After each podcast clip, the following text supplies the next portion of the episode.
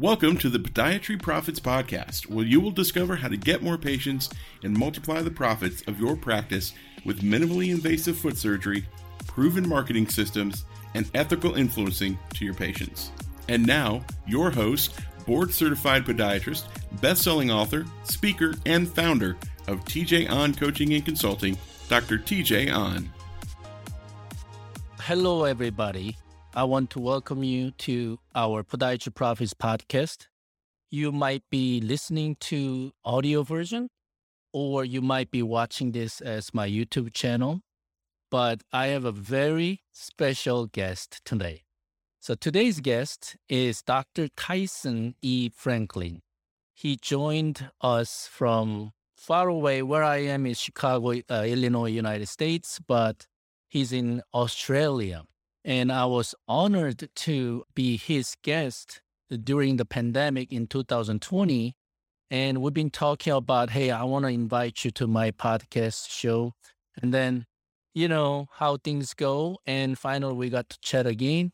And I'm so grateful and happy to invite Tyson here. So, Tyson graduated from the Queensland University of Technology in 1988 and over 30 year period opened, sold, and taken over and relocated well over 20 guys, 20 podiatry businesses. So he knows one or two about podiatry business, how it works.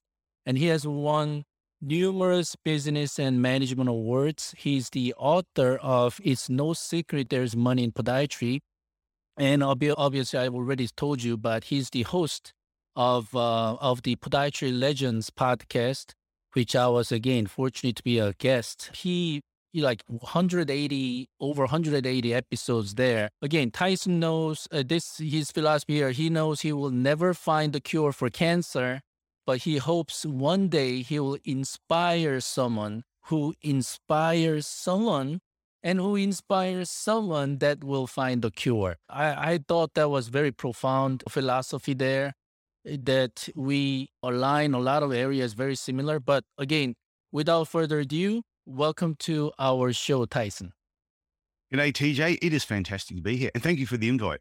And thank you for that, that introduction. I was listening to that end part too about the inspire someone to inspire someone to inspire someone. And, and that was something I thought about a few years ago when somebody asked me, why do I do what I do? Even when I had podiatry clinics, I was still working in the business and that sort of thought came across me that I know that I won't cure, I won't find the cure for cancer. I'm not a researcher, I'm not into that. But I know that I actually feel that I'm a small cog in the wheel that through what I'm doing with the Podiatry Legends podcast, or it could be a workshop that you run, talk you do on stage, that there will be somebody in that audience or somebody somewhere one day that will hear something I say and go, ah, that's changed my thinking. And they will do something which will change somebody else's thinking, which will change somebody else's thinking. And then that person will uh, cure world hunger, find the cure for cancer. They'll do something amazing. And when they tra- tra- trace it back, I'll be that one, one little cog in the wheel. No, I did love- my part, did my part. Yeah, I know exactly what you mean. Yeah, that inspires someone. And then when you see that person get inspired and deliver or impact their life, even if it's a little bit, and they will impact on other people's lives mm. because of my little help and then that becomes exponential and then when i see that outcome through a person that i've helped that keeps me going i'm sure you might have a probably similar like mission what is your mission that i wanted to know because you were podiatrist before but then now what are you typically up to as far as helping podiatrists that also your kind of mission statement, if you would, like why would you do what you do for podiatrists? I want to help because when I graduated myself, podiatry was a different landscape 33 years ago. Mm. And it was really trial and error. Everything you had to do, you had to get in there, do it yourself, make mistakes, try and figure out where you went wrong do it again, make more mistakes. And it's a, it's an expensive, long learning process. And even if you did get, go and work for somebody else that was in a, say, a nice clinic, it was still, they were still learning what to do. So the whole profession was trying to learn. So my mission now is to try and help educate podiatrists who were who are now where I was, help them speed up the process of working out how to run the business better so that they're educated in like different aspects of business, but at the same time have a lot of fun. Mhm. Uh, and I've always just felt that fun has always been a, an important part of my life, important part of my clinic. So when I'm teaching people, it's all it's I want to educate them, but I want them to enjoy the process and have fun at the same time. And that's why when it comes to business coaching, I honestly say to people, I'm not for everybody because I have a, a sometimes a sick sense of humor. I see things funny that other people don't find funny. I, I say things that are slightly inappropriate at times. I'm always having to having conversations in my head, making sure I say the right thing. When I'm on somebody else's podcast as well. yeah. So yeah, I just and I love seeing other people do well. When you've given someone some advice and they come back to you and say, Oh, I did that and that worked that worked really well. I get a real kick out of that. So it's like I remember teaching my daughter how to ride a bike. And I remember the day I remember as though it happened yesterday, the day she got it.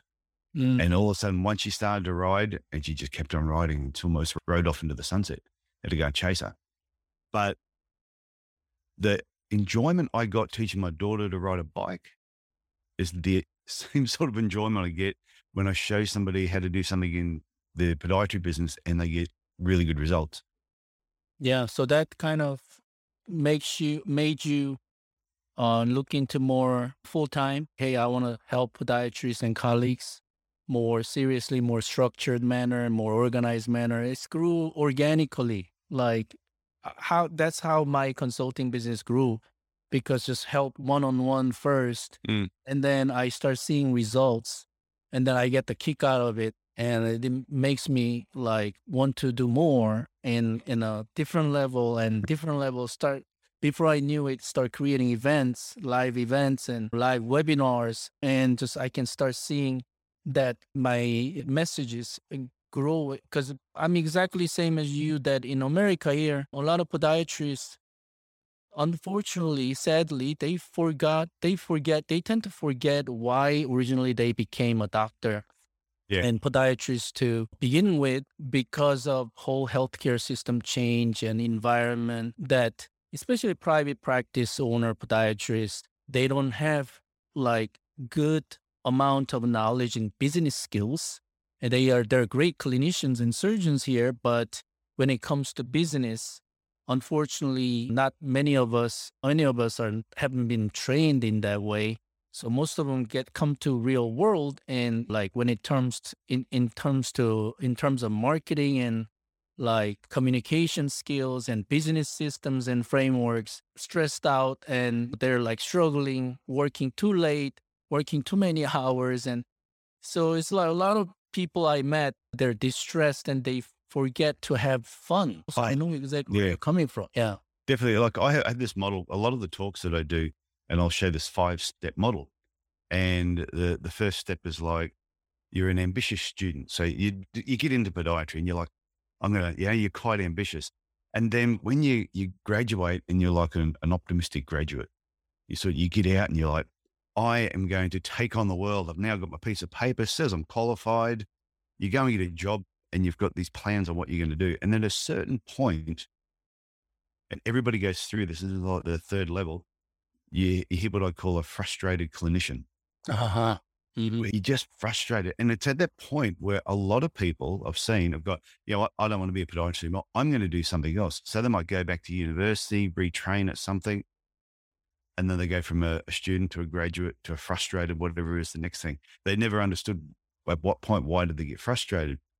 The next level above that, and this is where the work is needed, is where you become what I call a happy podiatrist. And a happy podiatrist is doing more of what they like each day and less of what they don't like. That's really all it comes down to. And the more you do more of what you like, and the less you do less of what you don't like, the day becomes more enjoyable. And to me, that's the point where I think you want to get to is being a happy podiatrist. The fifth step is having a thriving podiatry business. Now, I don't think you have to imagine just being a happy podiatrist. How cool would it be just to be a happy podiatrist? If you want to have a thriving business, then that's great. But if you don't want to have a thriving business, just stay a happy podiatrist. There's nothing wrong with being a podiatrist. Yeah. yeah. And but people are frustrated. They want to skip being happy and they want to go to thriving. And you can't get to thriving. All you end up with is more frustration. So it's yeah. Yeah, and that's a model that I use when I do my marketing workshops. I, I talk about that beginning when I do the 12 week reboot. I talk about that. It's just a model that I developed a couple of years ago. And I just thought, because I was trying to figure out at what point do you go from frustrated having a really good business? And I'm thinking, you can't until you find your happy zone. And and it doesn't mean that you go to work and every day it's you know butterflies and unicorns and everything is always joyful you're still getting that patient that's a problem or a staff member that is unhappy or somebody quits. So you're going to have these little ups and downs, but it's when you look at it as a whole, you're actually enjoying what you do. And I, I found for me, I loved the business behind podiatry. I really enjoyed the business behind it. I loved being with patients, but I didn't like necessarily being doing treatment five days a week. So I cut my time. When I found my happy zone, I was only working two days a week as a podiatrist in the clinic, but I was in the clinic pretty much from 7 a.m. in the morning till 7 at night because I loved it. I just really enjoyed being there. So I didn't feel that I was ever over. And then I, I slowly worked out, you know, that I wasn't working too much at all. But I think that's the key for everybody is find what you like in podiatry, do more of it.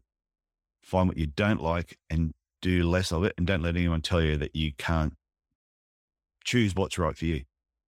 Definitely. Uh, yeah, I totally agree with you. The way I help doctors is exactly same idea. You know, so what you get passionate about and that's uh, what I tell them to focus on and develop that as your niche and then you just dive deeper and deeper because you love doing it anyways. Mm. And that's what makes you happy and excited to wake up. So whenever I after I'm working with doctors and then like the best praise for me is that compliment is that when they said, TJ, you just helped me rejuvenate my practice. Or TJ, you just helped me get excited again to go back to my clinic tomorrow. Things like that. Gosh, I, I love that. And I, I also often tell people we're one way parachute from from the airplane and we're coming downwards. Uh, we hmm. cannot mm. go against the gravity. When we hit the land, we finish this this world. And oftentimes we we don't think that day is not gonna that day is gonna come to us but i know it but that when that day comes i don't want any of us to regret things that we should have done more or things that we sh- we should have not done but you felt like you were forced to do it or you felt like you had to give in. So i think that happy frustrated frustrated podiatrist to happy podiatrist the way you, you you're coaching a lot of times it's a mindset, isn't it? But then I also realize it's tough to talk about mindset if we don't have very organized systems and frameworks. Frameworks. More I talk to doctors that so oftentimes I find okay, here's some quick wins and here's some things that you can fix right away. And along that small increments of change, I see there's transforming into a new mindset. Would you see those similar the phenomena when you help uh, doctors? Yeah, definitely. Because you've got mindset is really important. If you've got a positive mindset, then if you you were trying to develop a strategy for your business or come up with some tactics for marketing, if you're in a really bad mood, you're negative, you know, the whole world's on your shoulders, it's probably going to be really hard to come up with a decent strategy and a decent tactic. But if you've got a really positive mindset, your thing's completely different. However, if someone's frustrated and they're and they're down at the dumps, like you said, you have to give them a couple of really quick little wins. It's like put in a recall system. Do you have an email newsletter? Things that they can do really fast, even with a negative attitude. And by doing those things really quick, they get a quick win. They they see a oh a slight bump in cash. That puts a smile on their face.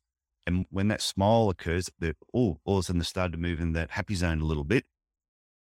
You're right. And the mindset does improve as the business slowly improves, but long term, they can have a, a business going really well, have good strategies, have good tactics. But if they don't long term work on their mindset, they will slowly just spiral back into their old habits Mhm. of negativity, not doing the work, seeing the seeing the bad and everything. And sometimes, and some podiatrists do, they'll they'll see a, a new competitor opens up who seems to be doing everything, doing so much better than them.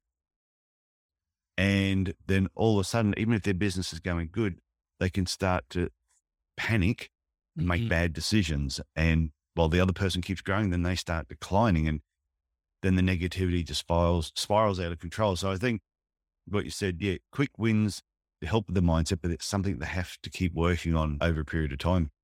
Totally. So like ongoing support, ongoing accountability. Yeah. Um, yeah, being in the great like community, like-minded people. I I think those will continue to uh, influence them in a positive positive way.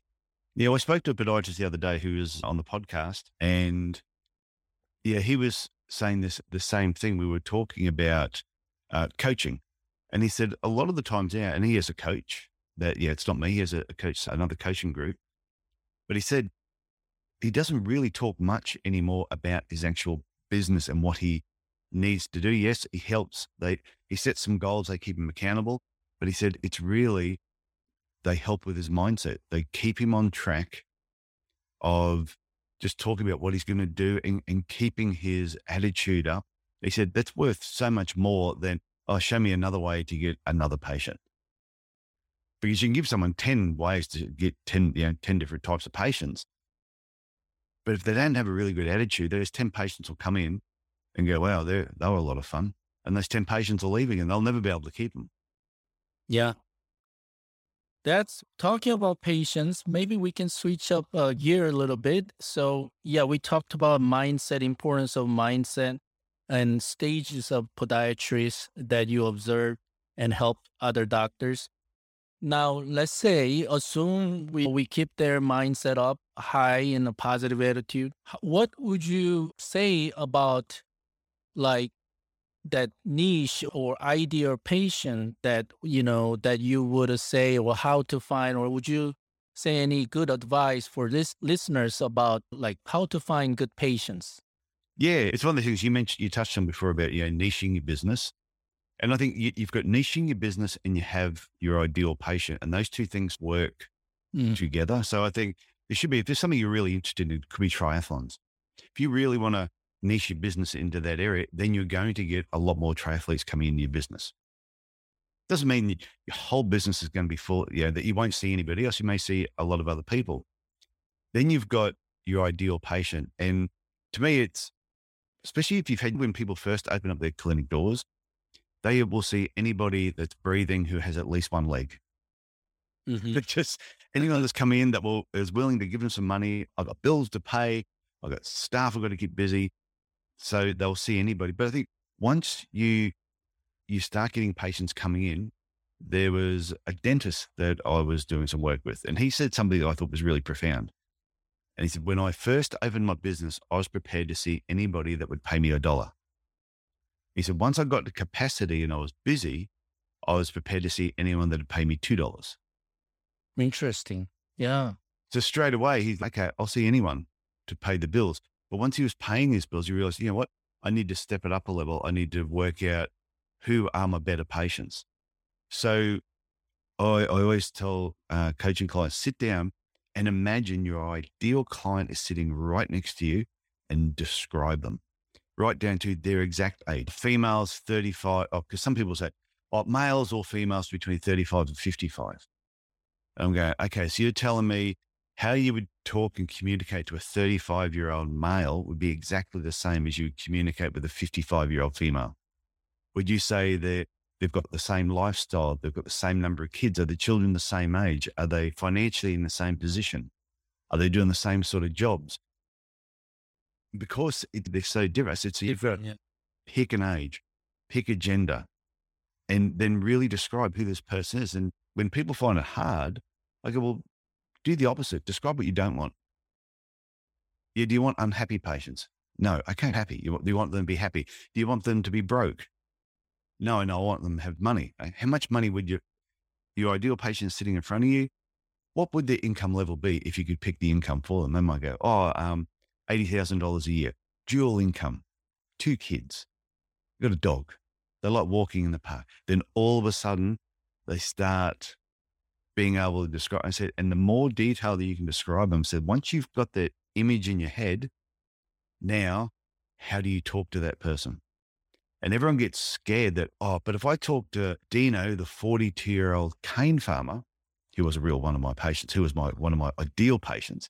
If I'm talking to Dino, the 42 year old cane farmer, what about Mary, who's 48, who who works at oh, this is an American podcast, works at Walmart. Mm-hmm. Okay, if the message you're giving Dino, he's your ideal patient. That's what you want in, and you want as many Dinos as possible. But I'll tell you right now, if Mary has a similar problem to Dino, she'll relate to that message and she will come in as well. But if you try and talk to Mary and you try and talk to Dino, the, the message will be confusing and neither of them will hear it. And you'll end up with Gordon. Gordon comes in, who's a tire kicker. He's going to waste your time and give you headaches. And that's, and so once you start doing that and you start getting more Dinos coming in, that you go, that's who I want. Dino is the person. Then you start interviewing Dino every time he comes in. So, Dino, where do you shop? What car do you drive? What magazines do you read? Do you listen to the radio? Do you watch TV? Are you a member of a golf club? Are you any social organization? Do you do charity work? And you start gathering this information from your different dinos. Now you can do it face to face, like just talking to them while they're in the clinic. Or you could do up a nice, well thought out survey with five questions, is what we used to do. And we would send it out to the patients with a little uh, lotto scratchy card with a thank you for filling in the survey, stamped self addressed envelope included, so they could easily send it back. We would always get 95% sent back to us. Nice. So hard copy surveys work really well Mm. over email surveys. But then once you find out where they are, then you know where to put your marketing. And this is all the strategic level of, of building your business is when you know where Dino is and where all your Dinos are hanging out, then that's where you put your marketing. And then you test different tactics to see what works and, and what, and you might try something and you go, oh, it didn't work. Well, maybe Dino's not my patient. You go, no, maybe that tactic that you used was not good for Dino in right now or in this situation. Then try something else. And over time, you can have, I mentioned this to you before we press record, that your ideal patient will change over a period of time. Who your ideal patient is today may not be your ideal patient in five years' time. Yeah. If your interests might change. Like when I had my clinic in Cairns, and one of our, eh, so Dino was our ideal patient. But then when all of a sudden lasers started becoming popular for fungal nails, we developed a different ideal patient for that piece of equipment. And we took the focus off of Dino for a little bit. We still had Dinos coming in, but then we put our concentration onto, yeah, Margaret, the 58 year old female with fungal toenails who worked at Walmart and, do, do, do, and went through that process. And then we pivoted some of our marketing towards that. I love that. Yeah, I love that. When I work with doctors, same kind of worksheet and work some work. Initial work is what who is your ideal patient clientele, and then that kind of gives them good head start in what type of patient clientele you want to work with, and then somehow the law of attraction works in also. And then if you have a couple of happy patients of that your ideal patient clientele, I start seeing that more similar Mary, you know, would because Mm. Mary hangs out with similar, you know, type of people, economic, financial level, and personality, hobbies. So they're Yeah. gonna start attracting similar type of clientele, like referral base as well. So then you will see trans transition of your patient clientele, culture of your patient clientele kind of changes. And again, it makes podiatrists happier and happier because they hang out with that type of patients. Yeah. When I was talking about Dino, the thing is, Dino was a real patient. What was funny, I saw Dino two days ago. so I sold my clinic five years ago, and I saw him two days ago at a shopping center. And I gave each other a big wave and a smile. But what was funny is when I, the type of clinic that I had and where I was aiming my clinic, when Dino first came in, the type of treatment that, that Dino got was not what it was not the ideal type of treatment. So he came in for like say general type treatment. Mm-hmm. Whereas my business was very much sports, biomechanics, and orthotics. And here's this person who didn't come in for that, but came in for something separate. But what made Dino great as a patient was he listened to everything I said. Is when he came in for the, I said, Oh, you've got this corn here and this is how it happens. And he wanted to know more. How can I fix it long term? So then we started talking about the biomechanical aspects. And he said, That's what I need to do. That's what I'll do. Should I change my footwear? Yes, you should. So then he changed his footwear. So he went, for, he came in one way, but ended up becoming my perfect patient in so many other ways. But then he told his family to come in and see me. And then he tells his friends to come in and see me, just what you were talking about. Yeah. Yeah. And then I like that fact that you connect that into a marketing aspect to strategically how you can attract more of Dino uh, or Mary type that you like to meet and treat and help. Now, when it comes to treatment, I don't know how Australia typically does now, but in America, still I'd say 85, 90% of podiatrists are very heavily insurance based healthcare system and they just don't know how to get out of it, how to escape from that insurance based world. But I proved it is possible to create a what I call hybrid concierge model that you choose insurance plan you want to work with. And then my main focus is not insurance plan if insurance covers this treatment or not my focus shifted was shifted to how can I provide the best treatment solutions for each patient's problem and deformity. And that kind of helped me. But I don't know in Australia, what is your typical pricing model and then how you help other doctors to get over that fear of talking about money with the patients? Yeah, it's to, to me, money is a direct correlation to your own self esteem and your own self worth. So if there's a product or say an orthotic, for example, and it was going to be $500 and you'll get podiatrists go, oh, you know, I don't know if the patient can afford it. And they start to panic. So they go, oh, you know, I'm going to explain this over the counter orthotic and it's only 120. But what they don't realize is they're putting the same amount of time and effort into selling or explaining the $120 oh, item yeah. as they are to the $500 item. And I came to realization it, it wasn't up to me to judge whether a patient could or could not afford something. So explain the best treatment that you think is right for that patient. It may not be orthotics. It might be shockwave therapy. It could be exercise and rehab. It could be no treatment at all. Go home and stretch. Go and put your feet up. Change your footwear. So to me, it's whatever you think is the best. That's what you should explain and not be concerned about the money side of things. Now, whether they have or have not got insurance, I used to think is not my problem. That's their problem. So even I know the insurance system in the United States is, is really wacky and, and oh, yeah. crazy. Yeah. In Australia, our insurance system is so simple. It's just you're either in a health fund or you're not. And if you are, you have a health fund card, you come and see me, we swipe your card through my EFTPOS machine. I get mm. paid straight away. You pay the balance and it's done. Nice and simple. No phone calls, insurance, no billing. Wow. Don't worry about that. How about their waiting time? Is that because in, it is common in America now, HMO and ACO network, if doctors belong to those kind of big health system or network, patients cannot see the specialist right away. They have to see a primary care doctor first, and they have to wait for their referral to be cleared.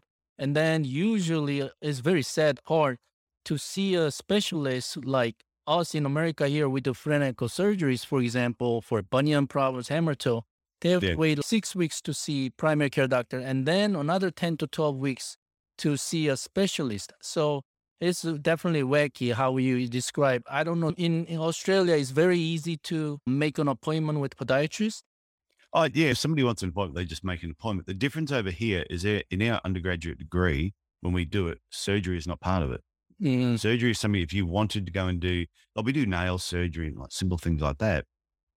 But if you want bunion operations and you want to learn how to become a podiatric surgeon, that's something you're going to do after you finish your podiatry degree. Postgraduate training. Yep. Yeah. So it's postgraduate training. And so it's, it's a completely different ballgame because I the see. majority of podiatrists that you'll drive past their podiatry clinics do not do surgery. Mm. So a patient, all they're going to do, if they've joined a health fund, there might be a three, three month waiting period before they can start claiming podiatry services, but they just ring up directly and just make an appointment. There's no referral. Even if you want to see a podiatric surgeon, you still don't need a referral to go and see him. You can just go and see him. I see. So, So it's a, it's a different, yeah, completely different system. yeah, but again, I see what is important here is that no matter if they do surgery or not, they run their podiatry practice. It's they have they should consider that as running business and applying and deploying some great business um, strategies and tactics. I, I believe is universal. Yeah, Oh, yeah, definitely. in the world. It doesn't matter. Like I, I've had some American, I've worked with a few American podiatrists, and I've had some that even even my book, for example, I've got some American podiatrists wrote five star reviews for my book. I had some that wrote two star reviews for my book, and the the most and anyone that's written a two or three three star review for my book, most of them have been American podiatrists. They've got, oh, the book's okay, but it doesn't relate to American podiatry, and I'm going marketing is marketing. Correct. Everything I talked about was all about running a business and market had nothing to do with whether you're dealing with insurance companies or whether you're doing surgery. And they missed, they missed that concept of it that, yeah, strategy, tactics, mindset doesn't matter what country you're in. That applies to every single business, whether it's podiatry or it's the baker down the road. It's all the same.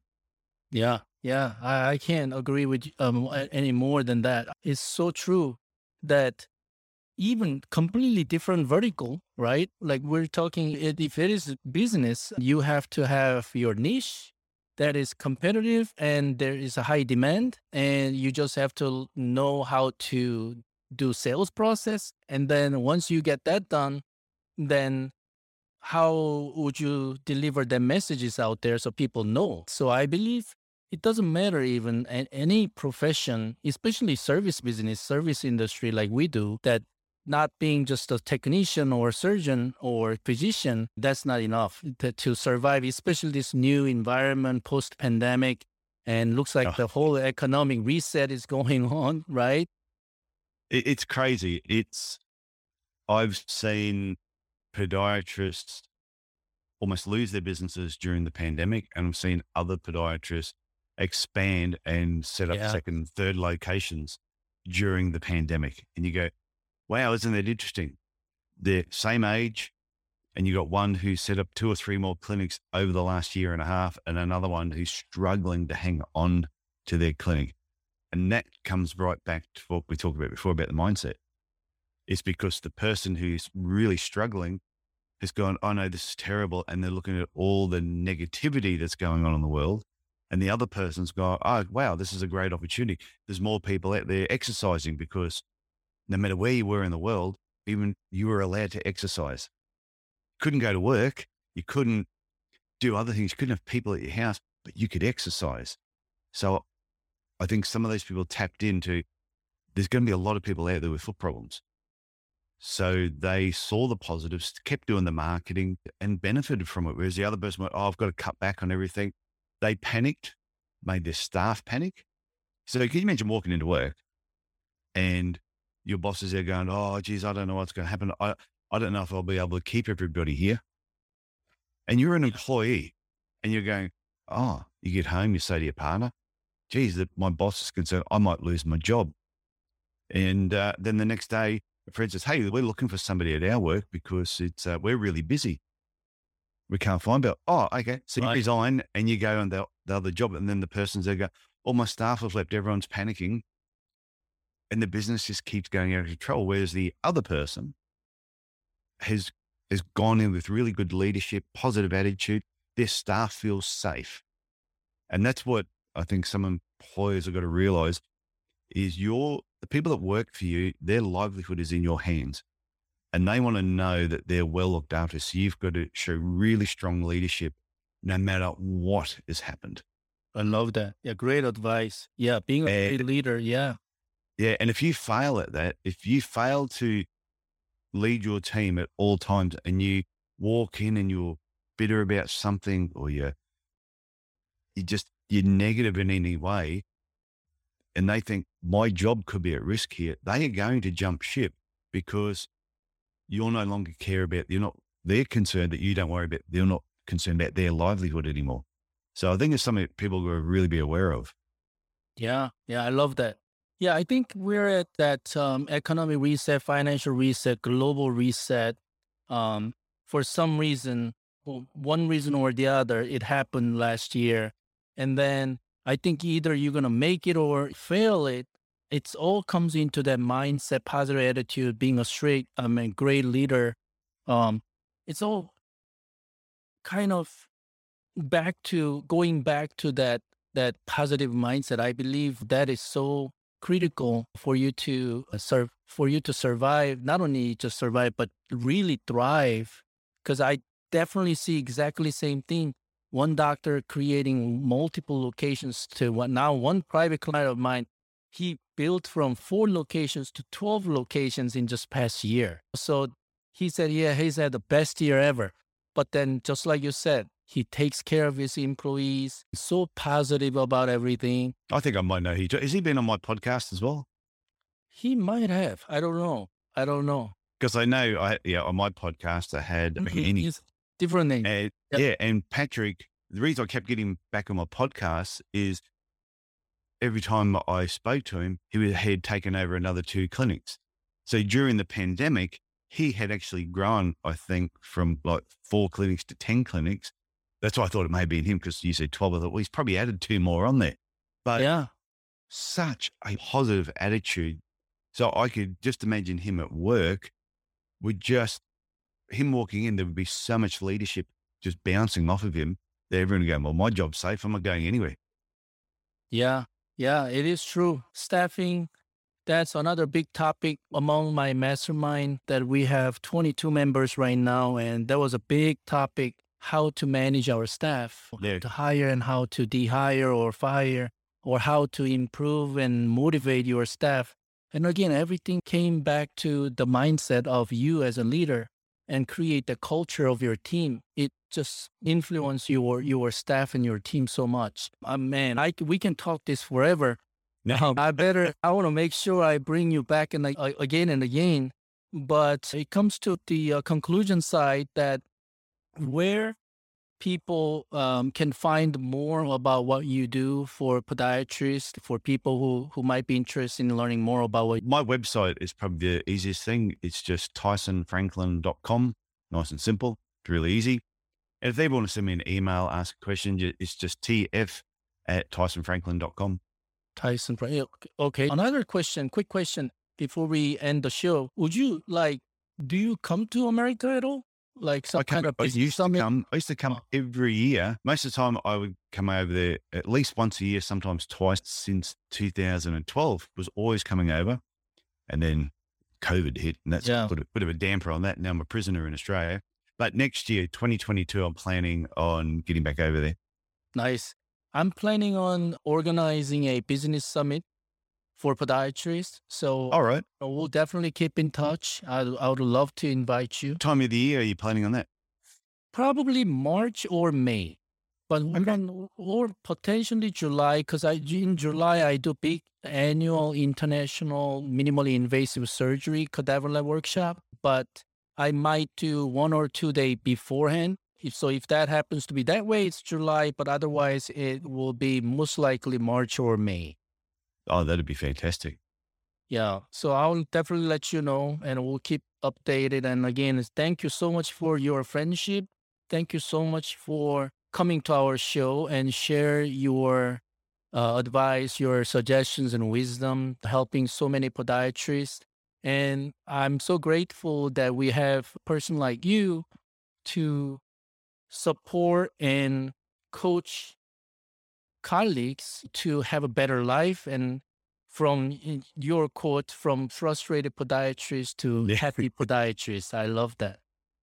It's oh tj thanks for having me on. It's it's one of those things like people probably picked up pretty early on that i like to talk so i've never had a problem talking. So having a podcast and all that has been fantastic but one i like yourself and there's a number of other people out there who we've developed skills in this area of coaching and business. And we're all different. We all look at things slightly different. We, we learn a lot from each other. I've listened to your podcast. I've picked up things. Every time I listen to an episode of any podcast, I always learn something. So I think it's great for the profession that we've got people who are specialists in certain things, but also that are specialists and passionate about the business side of podiatry. And I think everybody is is going to benefit from that. So I think bring your summit on in 2022. That sounds great.